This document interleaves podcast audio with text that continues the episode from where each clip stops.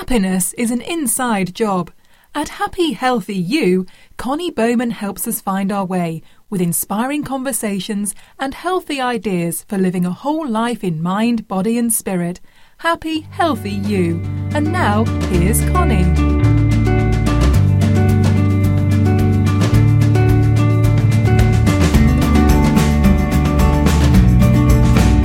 Welcome to Happy Healthy You, the podcast, where we talk about everything that can help make us happier in body, mind, and spirit. We talk about health and wellness, spirituality, meditation, yoga, all those things that I love, and I have a sneaking suspicion that you love too. And here's a really cool thing. Today we're talking to someone all the way on the other side of the planet. Well, down under, so that's pretty much on the other side of the planet. Michelle McQuaid. She's pretty much of a happiness expert, so we're going to tap her expertise. She's a playful change activator, as she calls herself. She's a best selling author and a workplace well being teacher. She has more than a decade of senior leadership experience in big organizations all around the world, and she's so passionate about translating cutting edge research from positive psychology, can't wait to talk about this, and neuroscience into practical strategies for health happiness, and business success. She's an honorary fellow at Melbourne University's Graduate School of Education. She blogs for Psychology Today, Huffington Post, and Live Happy. I love that magazine. It's so happy. And her work has been featured in Forbes, the Harvard Business Review, the Wall Street Journal, Boss Magazine, The Age, and more. Of course, there's always more. Hi, Michelle. Thank you so much for coming on the podcast. Hey, Connie, it's great to be here with you. It's so exciting to talk to someone from down under. Is that where you are today? I am. I'm in Melbourne, Australia. Ah, it's amazing. You sound great.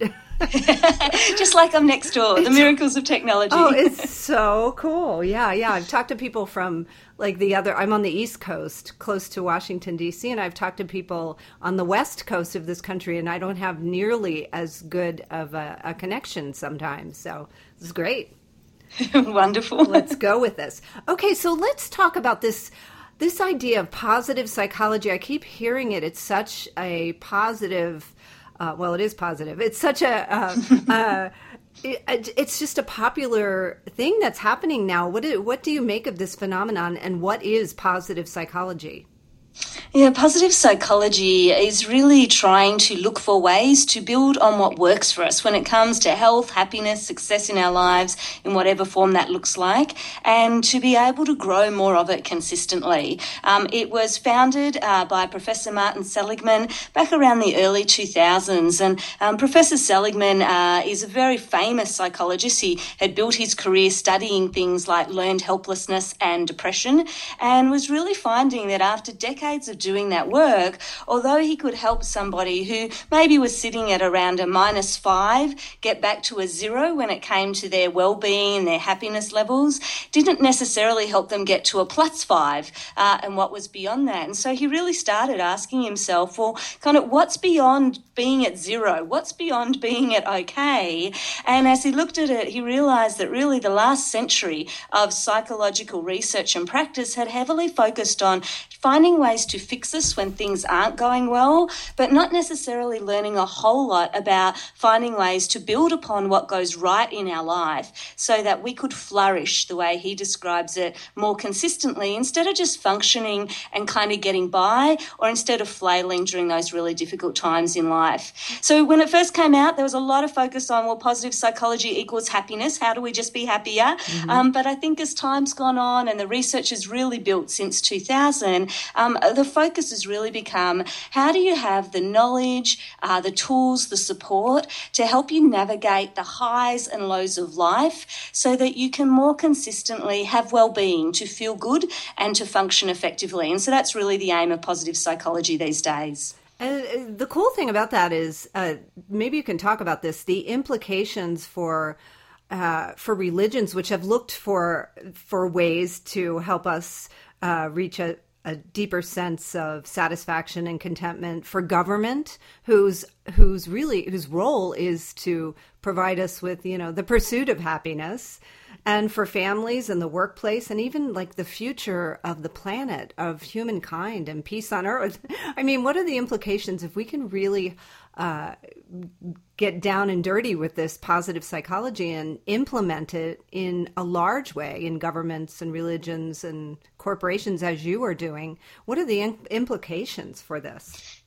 In my experience, there's no part of my life that positive psychology doesn't touch into in some way. So I have two young boys. It's mm-hmm. key in the way that we raise them and our families you're touching on. Um, it's key in our communities. I do a lot in their school with this kind of work. So um, in Australia in particular, though it is happening in the US, massive amounts of this work now going on in our education system, which is really exciting to see. Um, it's key in our workplaces. It's key in our governments, as you're mentioning. Um, it's key in the sustainability agenda. And I think the reality is that with all the different challenges and opportunities our world is facing, um, from environment challenges to social challenges to political challenges and the like, um, we need to more consistently understand how to bring out the best in ourselves and other people. Um, and researchers have estimated, um, you know, pretty consistently the last few years that when they measure us and ask, you know, are you flourishing or are you functioning? Um, are you flailing,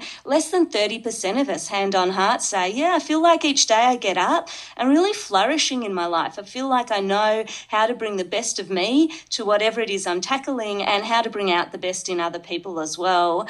And I think the reality is, you know, across all those different um, aspects that you touched on, if we're not uh, flourishing more consistently, our ability to tackle those challenges and those opportunities our world faces is somewhat limited. So we do see governments around the world looking at positive psychology, um, certainly true in parts of the US government as well. In Britain, for example, they are now measuring um, happiness just as much as they are measuring um, GDP, uh, so the economy, and really looking at policies in government. Um, in education has been a big one in uh, the UK as well, um, in terms of of how they implement some of these positive psychology learnings. Mm, yeah, it's so interesting. I want to talk about, I want to bring it down to a personal level in a minute and talk about some of the basic tenets. And um, you mentioned one of them, just kind of looking at your uh, happiness quotient. What did you call it? Your, your, your where you rate on a scale yeah. of one to ten. I just yeah. uh, ran a women's retreat called Joy Camp, and we nice. were throughout the Joy Camp experience. We would ask people to to rate their level of joy. Mm-hmm. And at the beginning, a lot of people were really, you know, kind of low on the scale. And toward the end, thankfully, everybody had really uh, reached higher levels of joy. And I think that just that question alone is um, very compelling because how often do we ask ourselves, how are you feeling? How joyful are you in this moment right now as we sit here? You know? Absolutely. And I think it's the asking and the knowing what to do on the other side if that number's not where you want to be. Mm-hmm. Um, and I think having a joy rating is great. I think having a happiness, a happiness index individually or collectively is helpful. Um, but I have to say, for my own journey, I started down the path of positive psychology because I wanted to be happier. You know, I wanted yeah. to have more happiness consistently in my life. And the idea that there were some uh, evidence based practices that I could use to get that um, completely intrigued me and was sure. what led me into sure. starting to do research and practice in the field. The longer, though, I've been through those practices, the more I have to say personally, I've realized that while absolutely joy and happiness in my life is important, I don't think that's necessarily the end game that I'm playing for anymore. For me, it has become more about how do I confidently navigate the highs and the lows that life brings to me? Because mm-hmm. the reality is, we all have good times and we all have hard times. And when there can be great learning uh, in both of those experiences. And so I think part of the backlash sometimes against positive psychology, and rightly so, is that if we just all try to get happy all of the time, what do we lose in that experience? Mm. Um, and so for me and for many now in the field, and, and when we teach it, it's really been more about trying to give people the confidence to navigate both the good times and the challenging times in life and really get the learning and the growth and the development that comes from both ends of that spectrum. Mm-hmm. And knowing how in the moments you need to tap more joy, you can absolutely reach for that. But also perhaps knowing in the moment, say, for example, you know, my father uh, passed away uh, not long ago, knowing in those moments, how do you uh, lean into the, all the feelings that come with that kind of experience, mm-hmm. the good and the bad experiences, sure. and also learn and get the richness from those moments as well. Mm, yes, and there's so many rich moments. We had a tornado here yesterday that flew, flew come through, and we don't get many tornadoes here on sort of we're in the mid Atlantic area, and we had a devastating one come through a small town near me, and uh, you know, there were houses, trees cutting through the middle of houses and trees down all over the place. And it was such a shock and such a su- sh- surprise. And, mm. Yeah, it just really drives home the point that things can happen at any time. And having some of these tools to really lean upon uh, at those times is really crucial. So I, I, you you sort of offered me a little segue there uh, when you talked about how you wanted to be happy. Can you talk a, a, little bit about your initial entry into the world of positive psychology? What what was going on in your life to get you involved in this? Sure. Look, I don't think my story is that different from many other people's. And uh, we were actually living in New York at the time. I was working in a big global firm. I was in what I thought was going to be my dream job uh, and uh, traveling around the world. And uh, we had our first child, was about four years old at that stage. I was, had a good marriage, good friends, was in good health, and was just starting to find it harder and harder every day to find the energy to get out of bed and keep up with the life that I had created. Everything felt a little grey and flat, to be honest. And I couldn't figure out what was wrong. And, you know, this wasn't a sudden moment. You know, I think in many ways, when I look back, this moment had been coming for about the last decade and it had been coming in little fits and spurts. And, you know, something, you know, life would feel a bit grey. And so I'd make a sudden change and, you know, we'd change jobs or we'd go and live in a different country or to try and put some vibrancy back into life. And of course, what I was finding is none of those things really stuck. And and eventually I got to a moment in New York where I was really struggling to get out of bed each day and I'd run out of options for what did I do next. Mm. And having that kind of, you know, truth moment with self of going, well, is there something wrong with me here? Am I just being incredibly ungrateful for the amazing things I do have in my life? Or is this just what being a grown up looks like? You know, by being completely naive to this point to think that life would be any more than these series of obligations with these bright moments every now and then that never seem to really last. And I remember sitting on my couch one night in New York watching Jon Stewart in a bit of a fug, having my takeaway dinner on the couch and going, mm-hmm. this professor came on uh, who had released a new book. And he was a professor at Harvard at the time. His name was Tal Ben Shahar. And he was on because his book had been released, but also because his course at Harvard had become the most popular course on campus. And it was the first time ever in the history of Harvard something was more popular than economics. And the course was positive psychology. And I remember sitting bolt upright on the couch and going, There's a science to how to be happier. Why had nobody told me this earlier? And so I think the next morning I was straight down at the doors of Barnes and Nobles ready to buy his book. And it just mm. opened up this idea that there were all these researchers trying to figure out how we felt happier more consistently, how we lived a truly good life, um, and what were the little things you could do to put it into practice. And so his book led me to another one, led me to go and do my master's study with Professor Martin Seligman at the University of Pennsylvania, uh, and then just led to really this new way of being. Mm, how cool! Yeah, yeah. One thing, one door led to the other. Let's talk about. Uh, well, where is your? Let's just go there. Where? What is your happiness quotient right now? If as you sit here, well, these say? days I don't tend to measure my happiness quotient anymore. I tend to measure my well-being. Okay. Um, and so Professor Martin Seligman has proposed that in order to have well-being, to feel good, and to function effectively on a consistent basis as we go through those highs and lows, mm-hmm. there are five things that the research has concluded are really quite important to us to cultivate. Um, one is positive emotion. So that's the happiness and the joy piece. Absolutely experiencing heartfelt positive emotions and experiencing those at the right kind of level. So it doesn't mean getting rid of the negativity, but it does mean having more of the heartfelt positivity generally than we are the heart straining negativity, just because bad tends to stick with us more than the good, unfortunately. So that's the first one. The second is engagement. So feeling really engaged in what we're doing, using our strengths, the things we're good at and enjoy doing uh, as often as we can in our lives and in our work. The third is relationships. More than anything else, what we've seen in the research is that other people matter. So having positive relationships around us is really important. The fourth is meaning. So do we feel like what we're doing is making a positive difference in some way for other people? And the fifth is accomplishment, to be able to accomplish the things that matter to us most. And so uh, we measure, and, and, I have a free tool where people can go and measure it as well uh, at permasurvey.com. How are you doing across those different areas of life at any one moment? Um, how does that feel in terms of what you're hoping life would be right now? And are there adjustments that you might want to make in any of those pillars? What we find is that most of us tend to do maybe two, even three of those things pretty well, but there's always something that's not quite where we might want it to be. And so that helps to kind of hone that effort about, okay, well, where would I focus my energy and attention a little bit more right now if I was to feel a little, have a little more well-being or uh, feel a little happier if we think about it in that language. So overall, I would describe myself at this stage of life as flourishing, most definitely.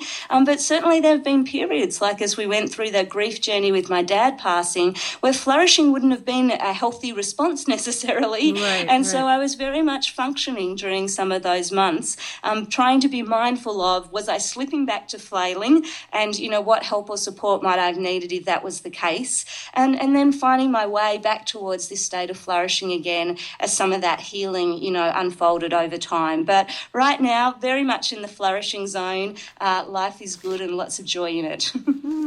Beautiful, beautiful. So uh, let me ask you this: How does this uh, practice of positive psychology and you working with these five tenets compare with um, the self-help movement that has been so popular in past years? Yeah, look, this is a, a, great question, and there's hot debate in it, depending okay. on who you ask. Yeah, what's the difference? Um, so, the positive psychology field would say, oh, we're very different. Uh, everything we do is evidence based. There has to be some research testing an, an idea um, or an intervention, is the way we talk about it, um, before we would recommend it to you. So, for example, we know one of the most uh, well tested interventions is something like keeping a gratitude journal and writing down at the end of each day what you're grateful for. Um, now, that, of course, intervention exists in many self help books, right? Um, you know, it's not a new idea in any way. Um, and so that's where I would say there's an overlap. Um, I think the main difference is when we suggest a, an intervention or an idea you might try in your life in positive psychology, we try and see has the idea been tested or researched somewhere? Now, where self help and other commentators would kind of uh, argue against positive psychology is to say, well, what's the research really telling? It's great that it's been tested, but tested on whom? and why does it work for those people? So I think we have a tendency to look at research and feel like, well, that must be fact, it must be proven. And yet, even the best research, particularly when it comes to psychology, is only telling us what works for some of the people, some of the time. And the, the test here is it can help to accelerate our insights and our ideas of what we try. But at the end of the day, you've got to figure out what works best for you because you're unique, each of us in our own way. And so you've got to play with these ideas, pull them apart. I personally don't like writing a gratitude journal. I find it a really boring activity. does nothing to improve my well-being. So even though it's one of the most well-tested interventions for me, that's not the right fit. And there are other ways that I like to connect with my gratitude. Okay. Okay. So let's just bring this down to a personal level. I know you work with big groups and, and lots of people, but to to really ground it into uh, our understanding. If I were to work with you, um, and and we were to work with some of these tenants, uh, what would it look like? What would it uh, feel like yeah, so and I coach lots of individuals as well as work mm-hmm. with big groups, and generally we'll start by getting them to complete that free survey at permasurvey.com, okay. just so we can see kind of where's their well-being sitting at,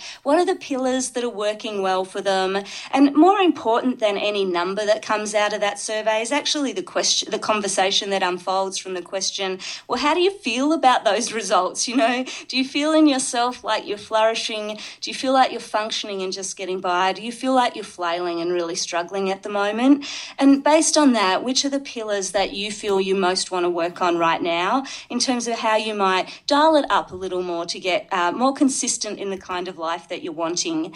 And then based on the pillar that you would choose, there are so many now different interventions that you could try in any of those. So let's say you wanted to improve positive emotion. Uh, we might look at saying, okay, how do we put a few jolts of joy uh, into your day a bit more intentionally? Little moments that we know know will intentionally bring some joy to you. And let's just sprinkle those in so we can kind of jump a bit more on the heartfelt positivity side of that scale okay. uh, and get some of those uh, positive emotions happening for you, for example. Um, if it was engagement that you were struggling with, we might say, well, let's go and figure out what your strengths are, the things you're good at and enjoy doing.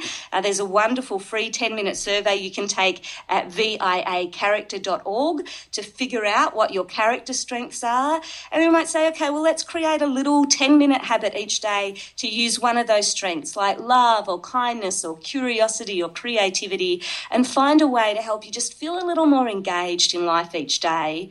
If it was relationships, we might say, okay, well, what can we do to prioritize relationships a bit more in your life right now? Who do we need to be making more time with? How can we help you really be genuinely connecting with those people? Um, if it was meaning, we might say, okay, well, how can we put some more meaning in the most mundane tasks you're tackling each day?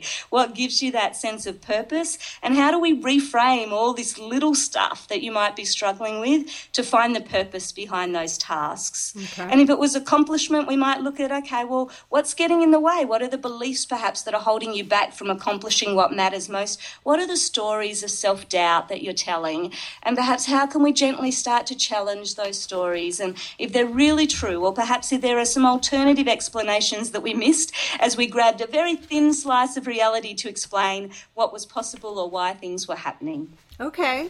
I like that. I like I like how you broke that down. I would like some examples of some jolts of joy. I think that's a great place to uh, just explore a little bit of that. Can you can you get a little specific with some ideas for me?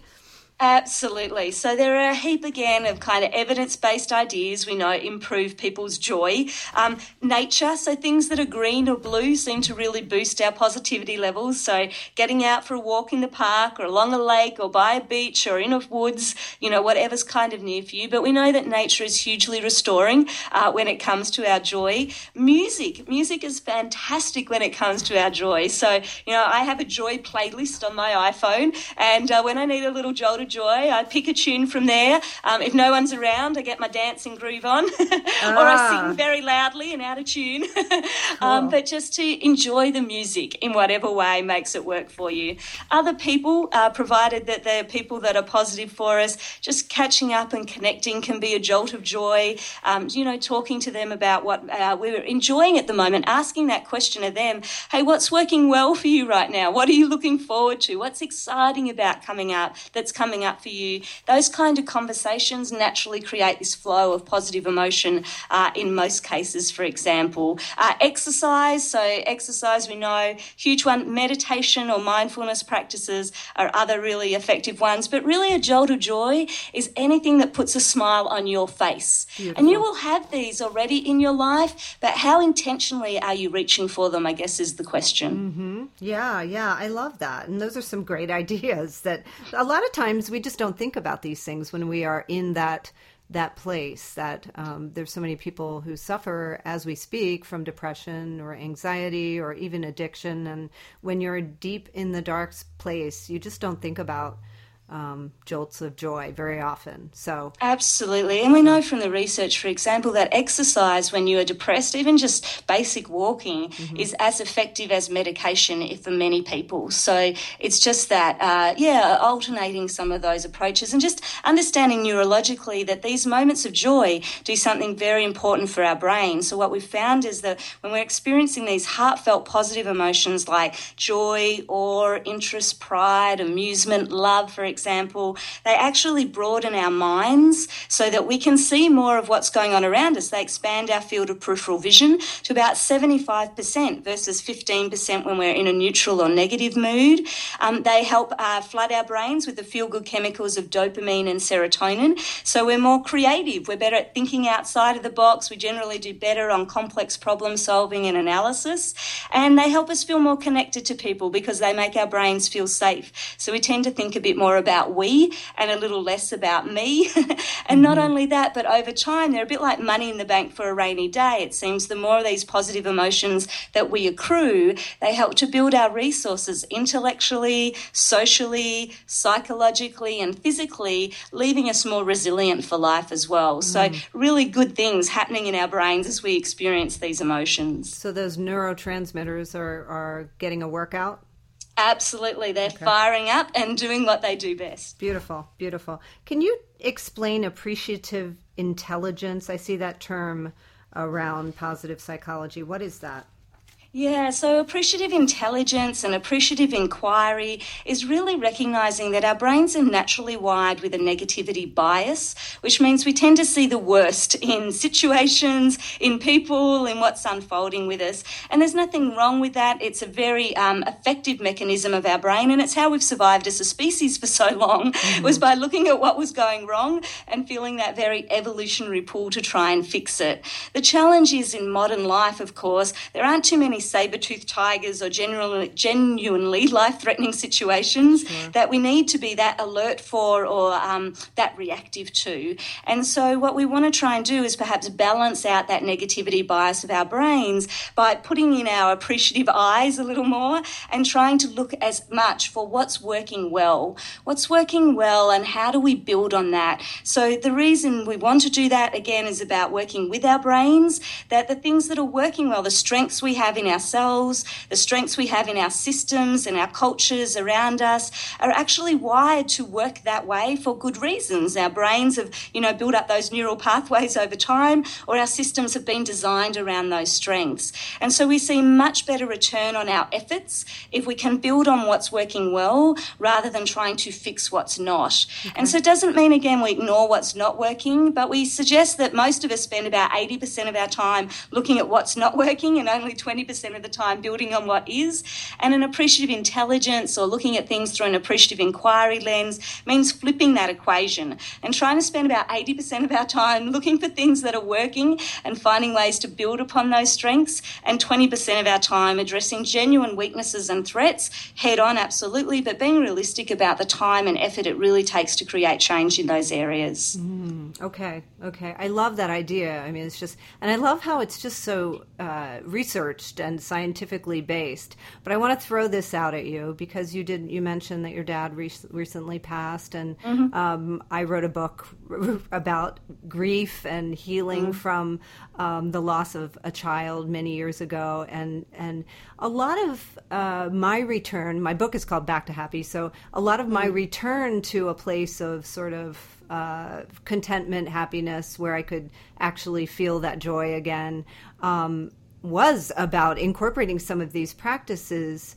into it but also there there were a lot of mysterious things that came in and mm-hmm. and I attribute it to um, the great mystery out there so yeah. spirituality where does that fall into play when we're talking about positive psychology because it does seem like such a science and it it almost is the antithesis of, of spirituality Yeah, well, I think actually spirituality is getting more scientific as time ah, goes on. I totally I mean, in terms of Seligman's yeah. sort of framework under that meaning pillar, um, there's absolutely the positive difference we make, but there's also the sense that we are connected to something bigger than ourselves.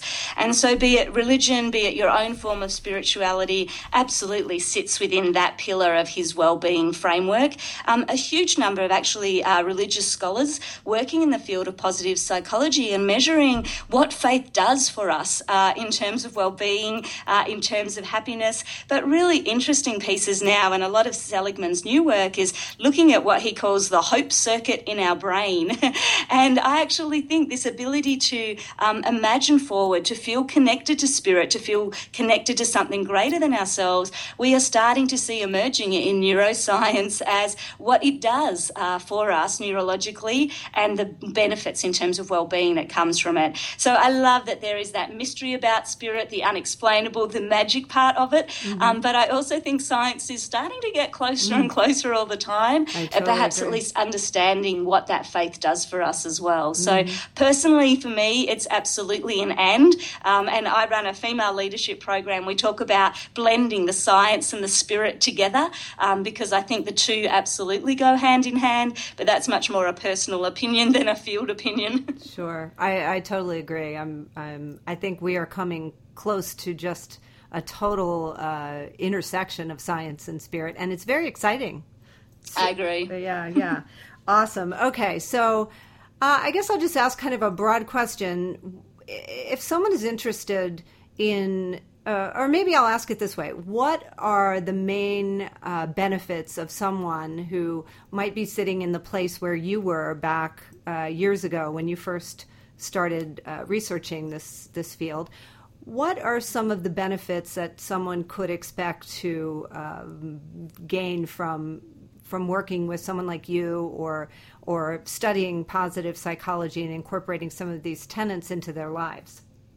Yeah, look, the research on this is unfolding all the time. And so, what we've learned over the last sort of 15, 20 years is number one, just in terms of your own levels of energy and vitality for life. It's actually, um, for me, that was a big one, having the energy to get out of bed and mm-hmm. actually live the life I was creating for myself. Um, better relationships. Um, so, both being liked more by people, but also feeling like you can connect better with people. Uh, more resilience and grit. So, being able to actually fall down seven times and get up eight as we often need to in life so that we can achieve the things that matter to us most. Better physical health so that we know the mind and body are so interconnected. Um, and so, uh, generally, what we see in a lot of studies is physical health improves as we also look after our mental health as well. I think it goes in the other direction also. Sure. Um, generally, we see people with higher levels of well-being are often more successful uh, in their jobs. They often earn more money if that's something that's important to you. Um, so there are a whole lot of of outcomes, but almost every sphere of life in terms of changes you might want to be creating. So much of it comes from our ability to work with our brains rather than against them and to show up for life uh, with the energy, with the confidence uh, that we need to be able to navigate what's unfolding in front of us. And for me, they were certainly the big gains that I got. Mm, well, your energy is contagious, Michelle. Gosh, I, I, I, I'm a believer. I'm a believer. So if someone's interested, maybe you could give us some resources to find more information, and then also how how to get in touch with you and find everything about you and your work. Yeah, fantastic. So I would highly recommend head over to permasurvey.com. It's completely free. You can see where you sit across those pillars, and it's a little tool that'll help you then set some well-being goals for yourself for the next month or two months, three months, and then based on that, it'll give you access to a database of more than 200 different tested positive psychology interventions that you could try to reach any of those goals, and it'll ping you whatever time period you've set and say, "Hey, come back and measure, see what works, set the next goal." So it's a really really easy way to start using these uh, practices and to see what impact they're actually having for you. If you're looking for more on my work, you can head over to michellemcquaid.com. It's a website there with lots and lots of free resources and my podcast, Making Positive Psychology Work, where every week we talk to leading researchers and practitioners in the field about what they're doing, what's working, what we need to be careful of, um, and how we apply these ideas. Beautiful, beautiful. Thank you so much, Michelle. I'm I I feel like I know a lot more, and now I want to learn even more. So I fantastic. I, I appreciate you. I, my appreciation intelligence quotient has gone up so much. So wonderful. It's been a pleasure talking Thank to you. Thank you so much. Many blessings. Right back at you.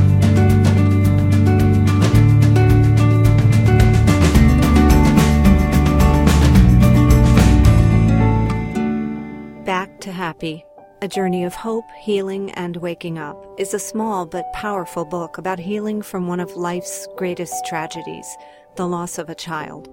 It's about love and sadness and being human. The nine lessons in Back to Happy are intended to be food for a broken but awakening soul. Healing from grief and loss is possible. Finding joy again is possible. Back to Happy in paperback, Kindle, and audiobook at Amazon.com. For more information, visit backtohappybook.com.